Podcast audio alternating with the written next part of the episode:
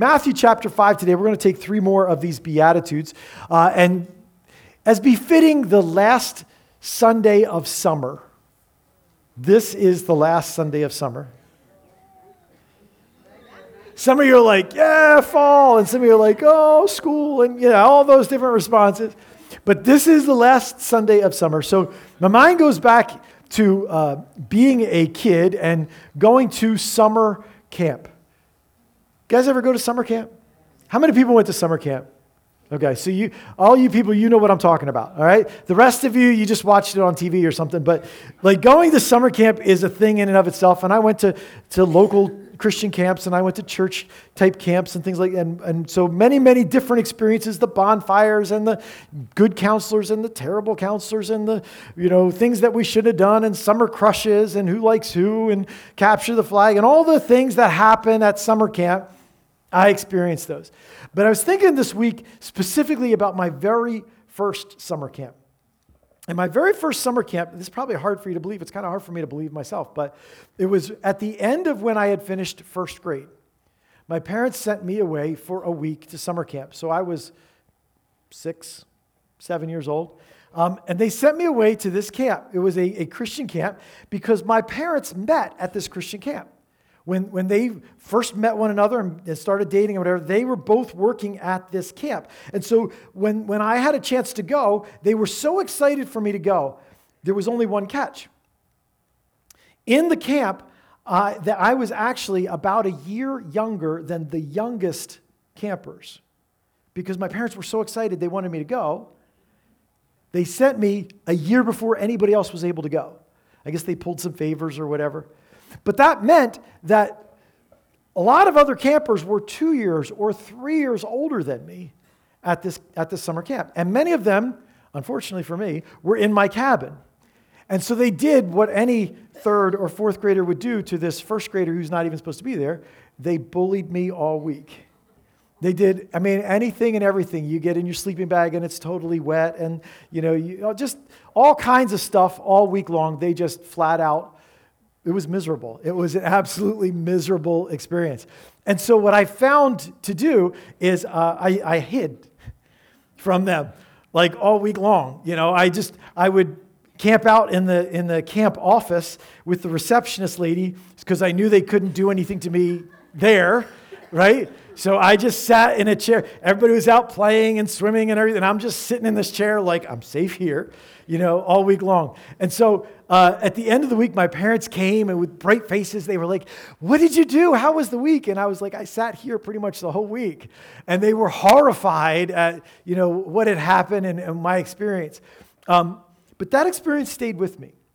Because I was always, you know, when you line up for pictures in school and you line up from shortest to tallest, shortest was me, always you know, until probably until like 10th grade. Shortest in the class all my life was me.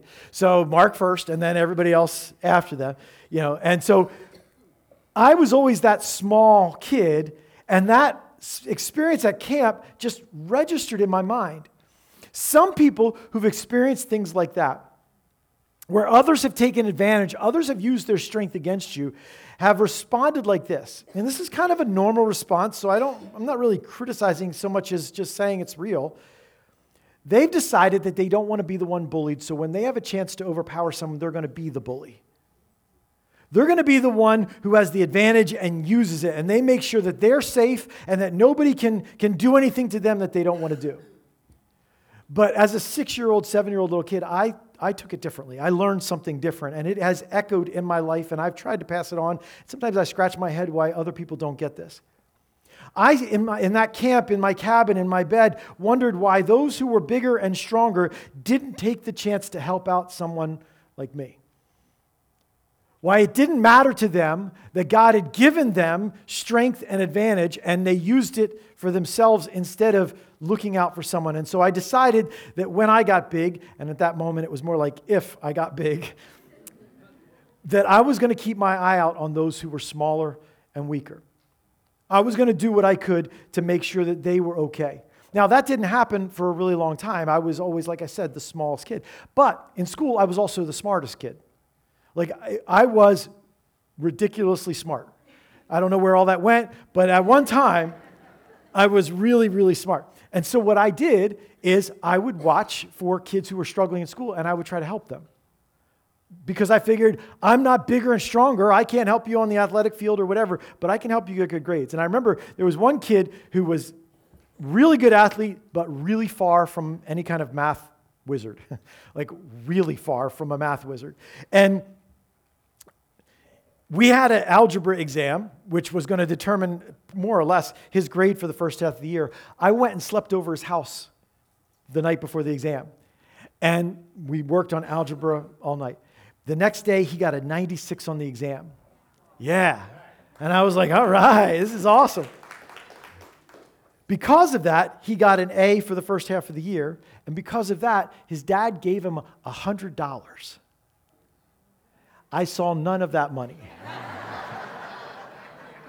well, I guess I actually saw it. He showed it to me, but it didn't do anything for me because, you know, he took advantage of that. But that was the mindset that I had. And I, you know, I come back to that because of what Jesus talks about here in the Sermon on the Mount. You know, this, this past couple weeks, there's been a story in the news about a, a GoFundMe scandal and, and hundreds of thousands of dollars that disappeared or whatever. But that all started because there's a homeless guy that when someone runs out of gas, he gives them his last $20. And people responded to this impoverished person who had nothing. I mean, he had 20 bucks, but in people's minds. He has nothing, but he gave generously anyway. And so 14,000 people gave over $400,000 in response to someone giving $20. What kind of power is this?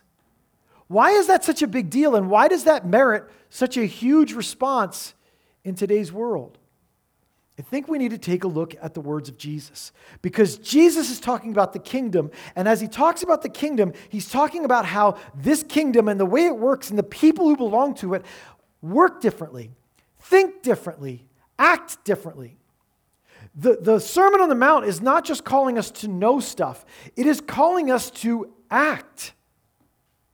It is calling us to be different in the choices that we make, particularly in these Beatitudes, people who have advantage. What will you do with them? The words of Jesus on these three Beatitudes, the world would look at people like this and say, You're weak. Why are you so weak? Why are you a doormat? Why do you let people walk all over you? Why would you be like that? Jesus says, Double down. While you are weak, be generous. Give out of your weakness, perceived weakness. Men, sometimes in church, church gets feminized and it's all about love and uh, the love of God. And you're like, yeah, that's nice, whatever. I can't do anything with that. What do I? This is for you, men. This is about how the world got off track because God endowed men with strength in general, and men have not used it the way God designed for us to use it. And in church, men, we have strength and advantage, and God calls for us to step up and use it the way, the reason He gave it to us. But so often we disassociate. And I think it applies to every single one of us, but sometimes I think men get like put off to the side. And so are we people part of the kingdom who see what we have as being for me? Is there another way to look at that? And what would, what would that look like? What would we do? So, the last couple of weeks, we saw the first week that the kingdom of God is about a righteousness that is impossible, a righteousness that you can only get by gift. Last week, we saw that essentially losers are welcome in the kingdom. People who have nothing, people who are poor, people who are hungry, they're welcome. Welcome to come in. They are invited in. In fact, they belong. People who know their need belong. But this week, Jesus takes the opportunity in these Beatitudes to call us to a different way of thinking and acting. So start with me at verse 5 because uh, this is one that sometimes gets us all twisted around. So here's what verse 5 says Blessed are the meek for they will inherit the earth. Blessed are the meek, for they will inherit the earth. in a good position, in an enviable position, in the place you want to be in your life, in the place of joy and satisfaction, are the people who are meek. Now, what does that mean? When I say the word meek, what do you picture? Most of us picture someone who is just so, so, you know, like retiring and shy and, and a little bit nervous and filled with anxiety that they, they are essentially ready to give up before any struggle or any fight begins playing. They are just meek. They want no part of a, of a battle or any kind of like any strength that needs to be put in. They're ready to wave the white flag right away. But what is it really? Because I don't think Jesus is saying we should all be scaredy cats who, who just cover up and huddle in a corner. Blessed are the meek. Well, let's take a look at the history of the word a little bit. In the Hebrew, um, the word that would be used for meek is the same word as the word for poor. And it meant those who don't have resources, those do, who do not have power to act. And so you would say, well, that's weak. But that, that's a little bit too simple because in the Old Testament, there is a, an illustration of a man named Moses. And the Bible says in Exodus that Moses was more meek than any person on the face of the earth. He, he had this, whatever this meekness thing is, he had it. So if I'm trying to find out what meek is, a lot of times I look back at Moses and I think, what, what, what about Moses? Because here's a man who led millions of people, probably not as weak as we would picture when we hear the word meek, and yet God says Moses was so meek. He was more meek than anyone in the world.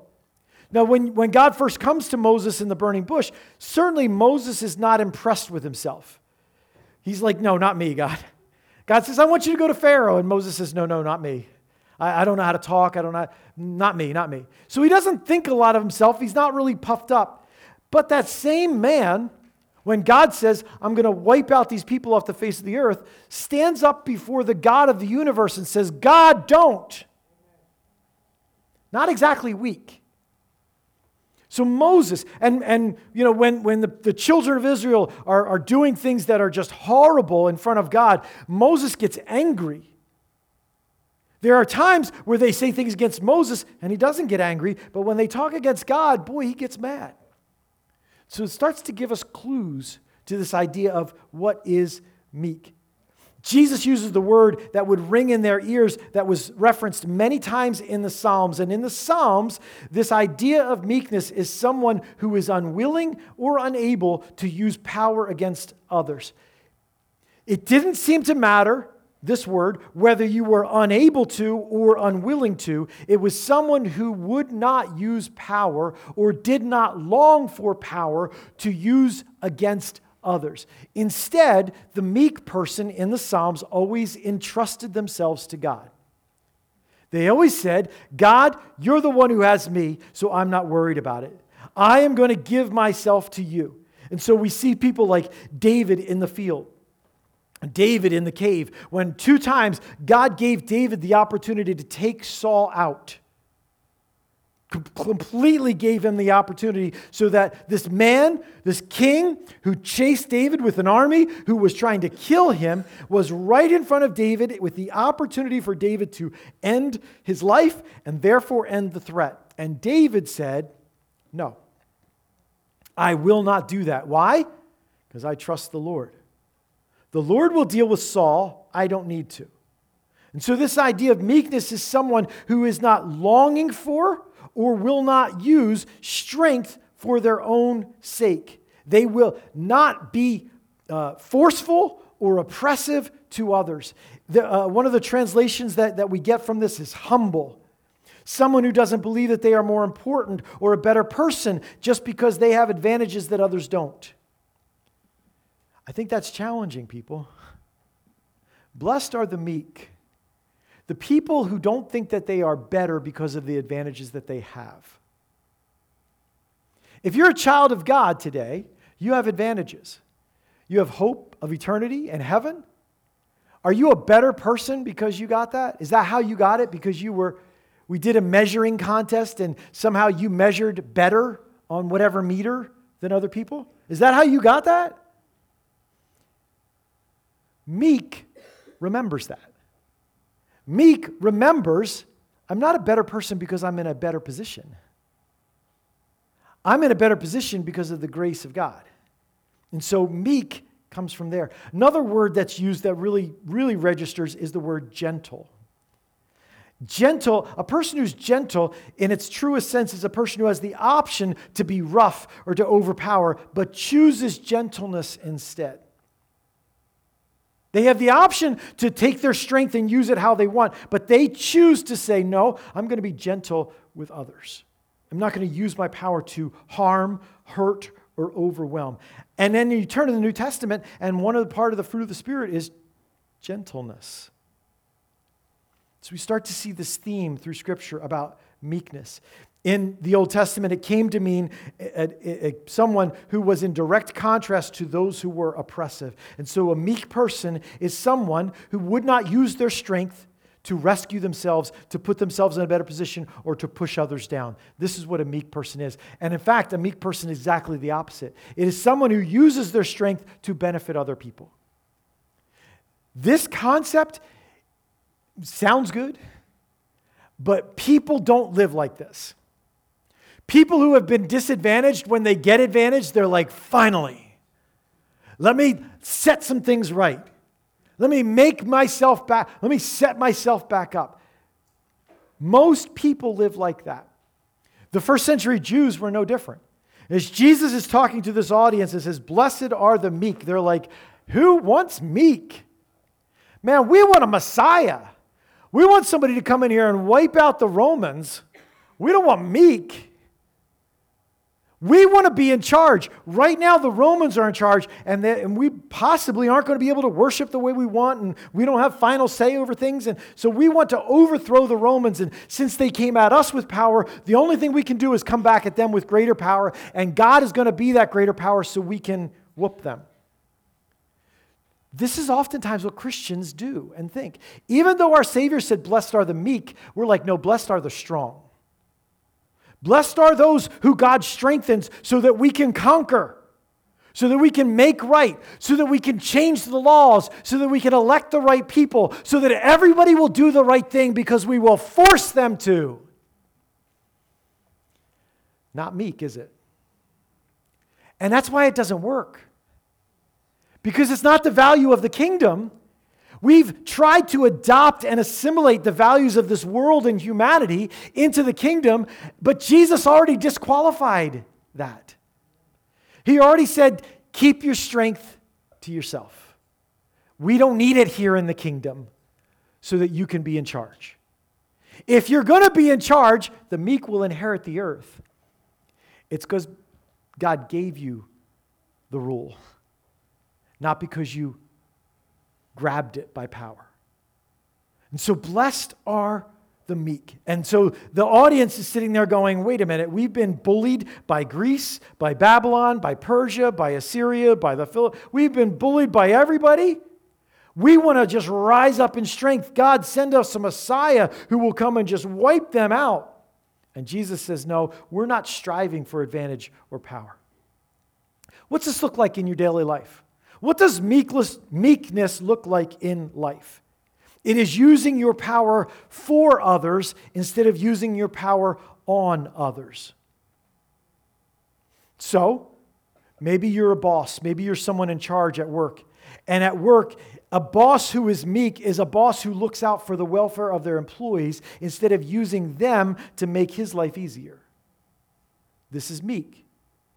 It is a parent who doesn't bend the family to whatever they like, but takes their position as parent and looks after the needs and the well being of those in their family. It is an upperclassman in school who uses their social clout to help those who are underclassmen. Or the star athlete looking, having eyes for those who are social misfits and including them. Meek this is a value of the kingdom of God. These are the words of Jesus, our Savior, to us. Is this us? It's a guy who's at a party and he sees a girl who's inebriated and, and compromised, and instead of taking advantage of that, makes sure that she gets home safe. Instead of using advantage for me, I use my opportunity for them. You see? But the problem is, all of us have this selfish thing inside of us. And so, as soon as I have advantage, there's a part of my flesh that screams out, Yes, now I can have what I want. And we don't live in a culture or a world or a society here where we learn to deny what we want. We're almost taught that you should never want, you should just have. Right? I mean, we don't go without like people in this world's history have gone without. And so we don't really know what it is to say, let me deny myself and serve someone else. Today, in, in the church circle, social justice is a, a big topic and comes up a lot, and it's a huge discussion amongst churches and whatever. And I would say this this word applies to that. Certainly, helping people who are oppressed or in need is not the same as the gospel. Certainly, it is not the same. In other words, I am not saving people by helping them have food or clothing or something like that. It is not, they are not equivalent. But Jesus' point here is this when we are part of the kingdom, we adopt the values of the king. And so Jesus says when we receive the gospel and we embrace his kingdom, it causes us to embrace meek. It causes us to have a heart for people who are disadvantaged when my advantage could help them. It means we value people and take what we have and use it for them. It is a byproduct of being a part of the kingdom. And I wonder if part of the problem with the influence of the church in the world today is not what we're doing or not doing, it's that we've tried to blend in values and, and methodologies and ideas from the world when Jesus gave us transformational values and ideas. Blessed are the meek. If 14,000 people respond to some homeless guy giving 20 bucks to some lady with gas, and Jesus says we should be doing stuff like that all the time. Do you think that Jesus has already like told us how to do this? How to have an impact on the world? Because that's what's missing out there. Selfless people like our Savior who would lay down his life for you and I. And this is not just a call to action. This is a result of an internal change of desire and person. It's not, well, we have to impose this on one another. We have to all act like this. The idea is when you're part of the kingdom, it changes how you see your life and this world and your advantages. But I wonder if it has. I wonder if we think, blessed are the meek, because being meek is a value of the kingdom. And in truth, you can't really be meek or exercise meekness when you are weak. You only exercise meekness when you have power of some sort, but you choose not to let it control you. Instead, you direct it for the good of others. And, and Jesus says the meek will inherit the earth. That God, not probably in the, the way that this rolls out, he's not talking about in the short term or right here in the here and now. He's talking about a more enduring and lasting position that God gives for the meek to rule. And if you think about it, it makes all kinds of sense, doesn't it? If God rules this world and this universe with an amazing love that sends his son to die for lost people, he's not going to put in charge people who are all about themselves. But blessed are the meek, because they reflect the Father. Blessed are the meek, because they look just like their Savior. Blessed are the meek, they will inherit the earth. I mean, they can be trusted with it, they can reflect and represent God. It is a godly value. And so, when Jesus says, Blessed are the meek, if we are his people and we are part of the kingdom, we have got to let that dig into us. To look at the opportunities we have to take our advantage and our power and use it for others instead of taking advantage, giving it away. Now, people will say, Well, that means you're weak. And you can say, whatever. You're just a doormat. People just use you. Whatever. People could say that about the Lord too, couldn't they? Well, here's a guy who was God Almighty and he came to earth and he let people spit on him and beat him and put him on a cross and kill him. He's just a doormat. If that's what it takes to follow my Savior, I think I'm in. How about you? So blessed are the meek. Let's go down to the next one, verse 7, because these are also people that would be seen as weak especially in the culture. It says, Blessed are the merciful, for they will be shown mercy. Blessed are the merciful. The idea of mercy is just this you have every justification to bring fallout on someone who chose to do wrong or evil, but you forego it. You set aside your right to have them pay for what they've done. Now, in the world that Jesus lived, as Jesus is standing on this mountain and talking to people, the Romans are in charge, and the Romans considered mercy literally a disease of the soul.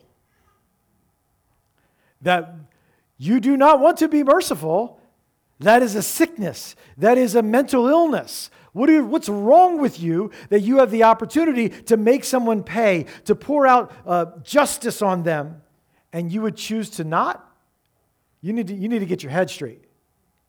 Mercy, a disease of the soul. It certainly was not a value of Judaism in the first century. I think we can all remember a scene where there was a woman who was caught in adultery, and the Bible says in the book of John, chapter 8, in the very act. This was not up for grabs whether this woman had been immoral. I always wonder where the man was.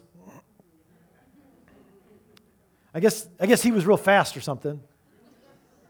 Anyway, in the very act, brought before Jesus. Jesus, here is a woman who has committed adultery, and the law says stone her.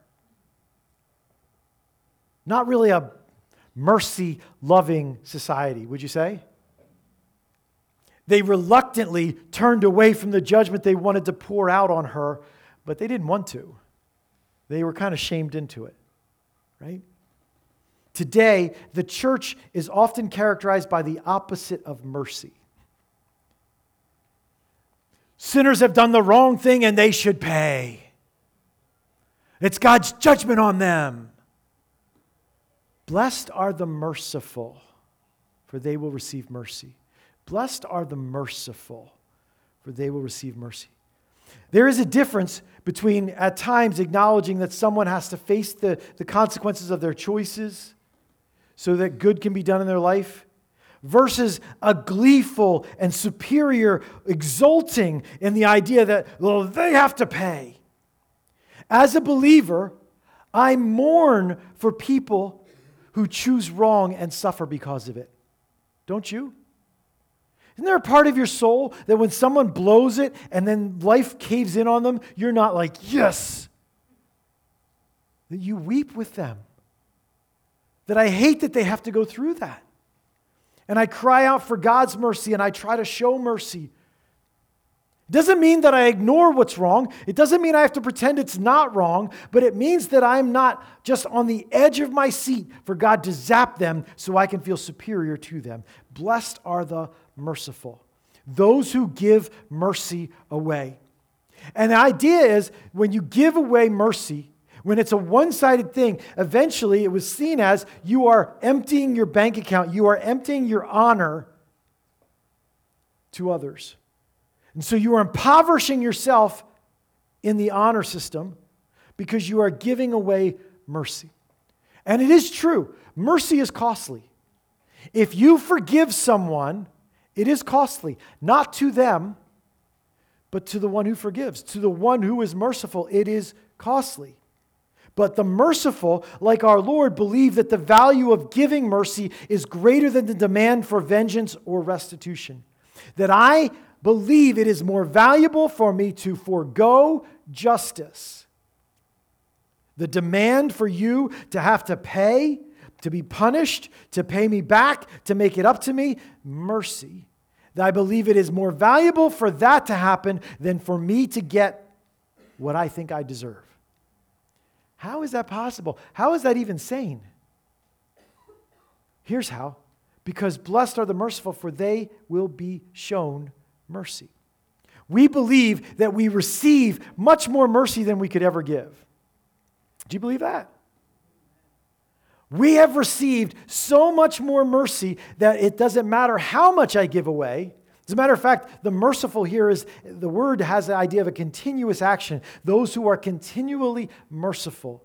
They give to the undeserving. If you are a merciful person, if you are someone like Jesus is saying is blessed here, you are someone who, when someone hurts you, You move towards forgiving that person instead of doubling down into bitterness or vengeance or, or imaginations of how their life is going to be horrible because of what they've done to you.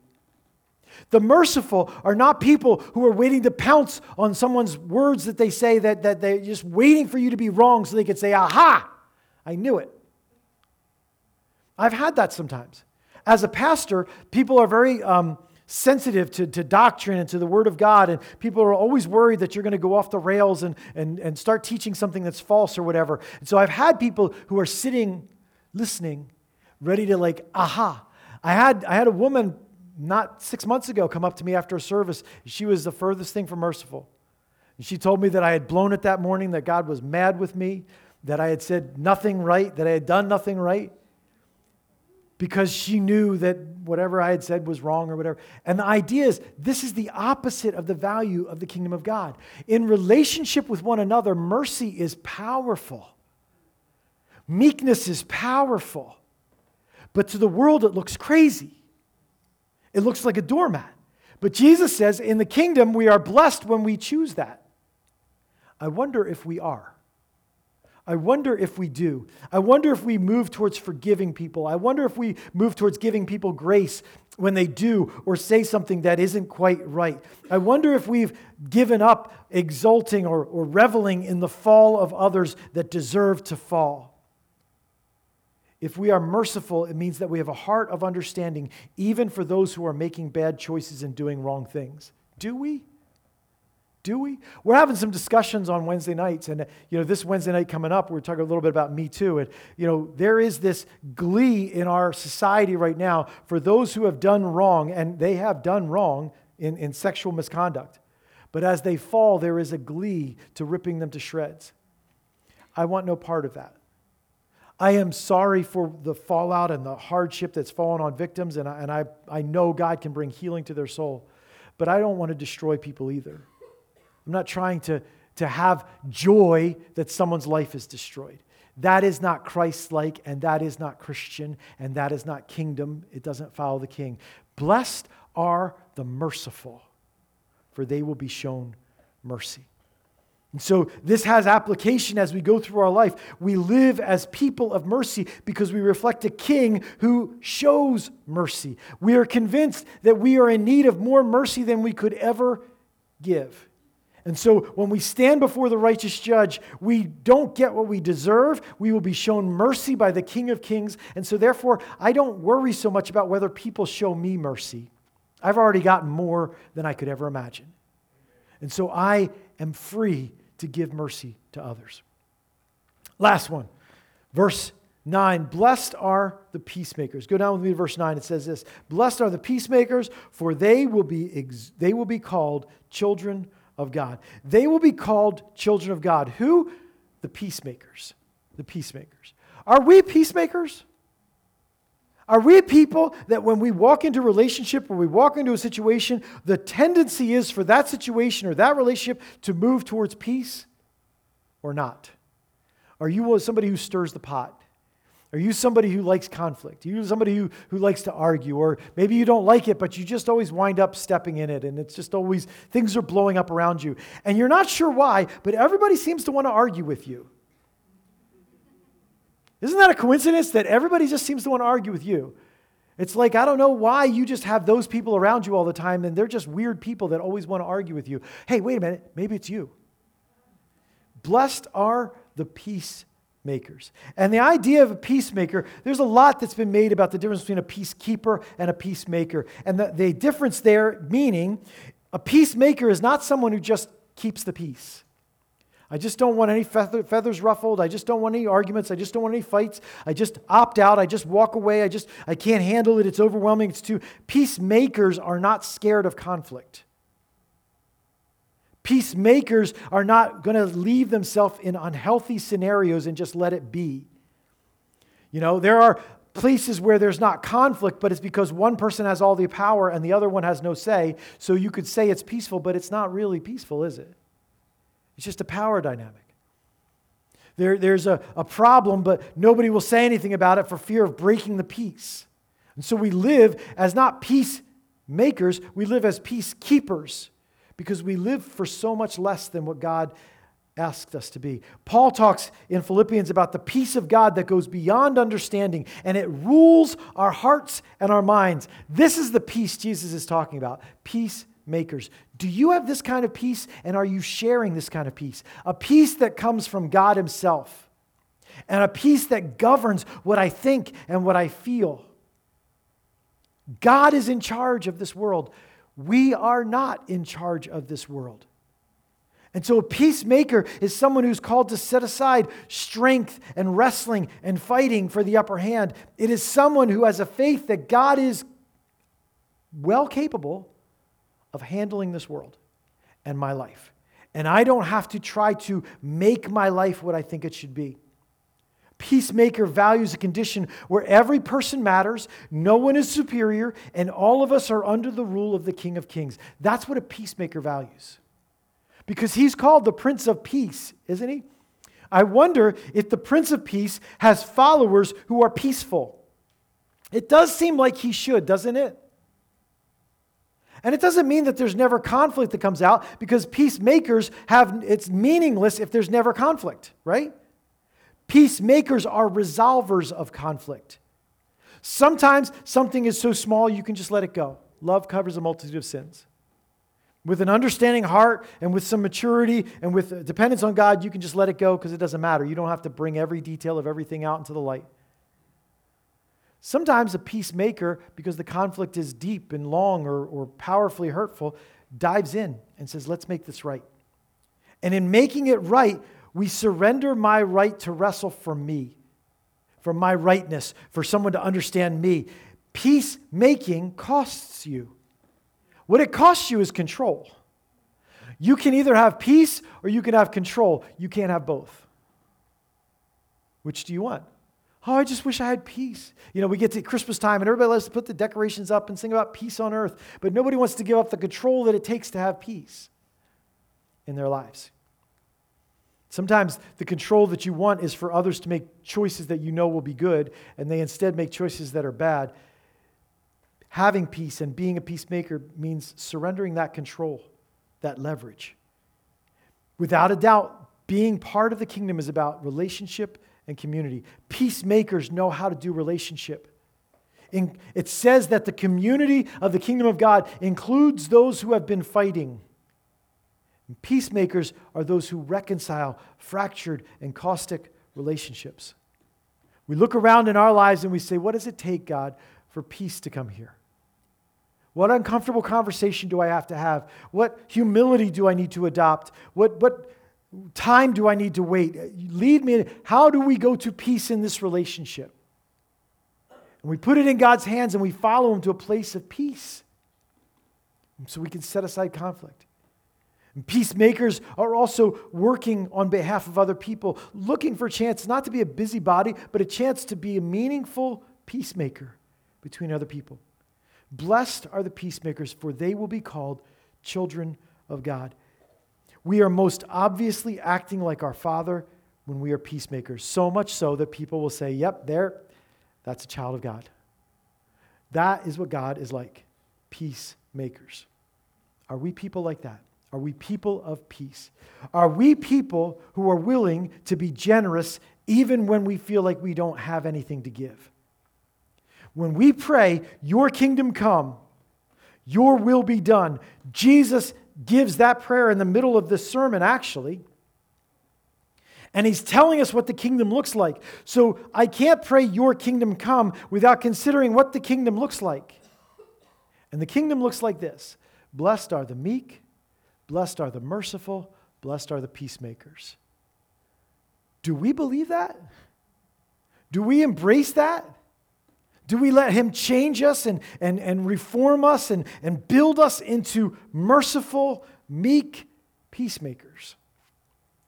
I pray that in your relationships as we go out from here and through this day and through this week, that God will take these values of the kingdom and put them in the people of the kingdom so that we will live with a heart that gives, even when people think we're weak, even when people think it means that we are uh, you know, stupid or, or ridiculous. Or, that we will live as people who use our strength for others, that we are people who are merciful and forego the right to make someone pay and instead pursue peace, trying to find a way to find a good and lasting settlement to relationships that are in conflict. This is what Jesus said is blessed. I pray that we will live like he was right.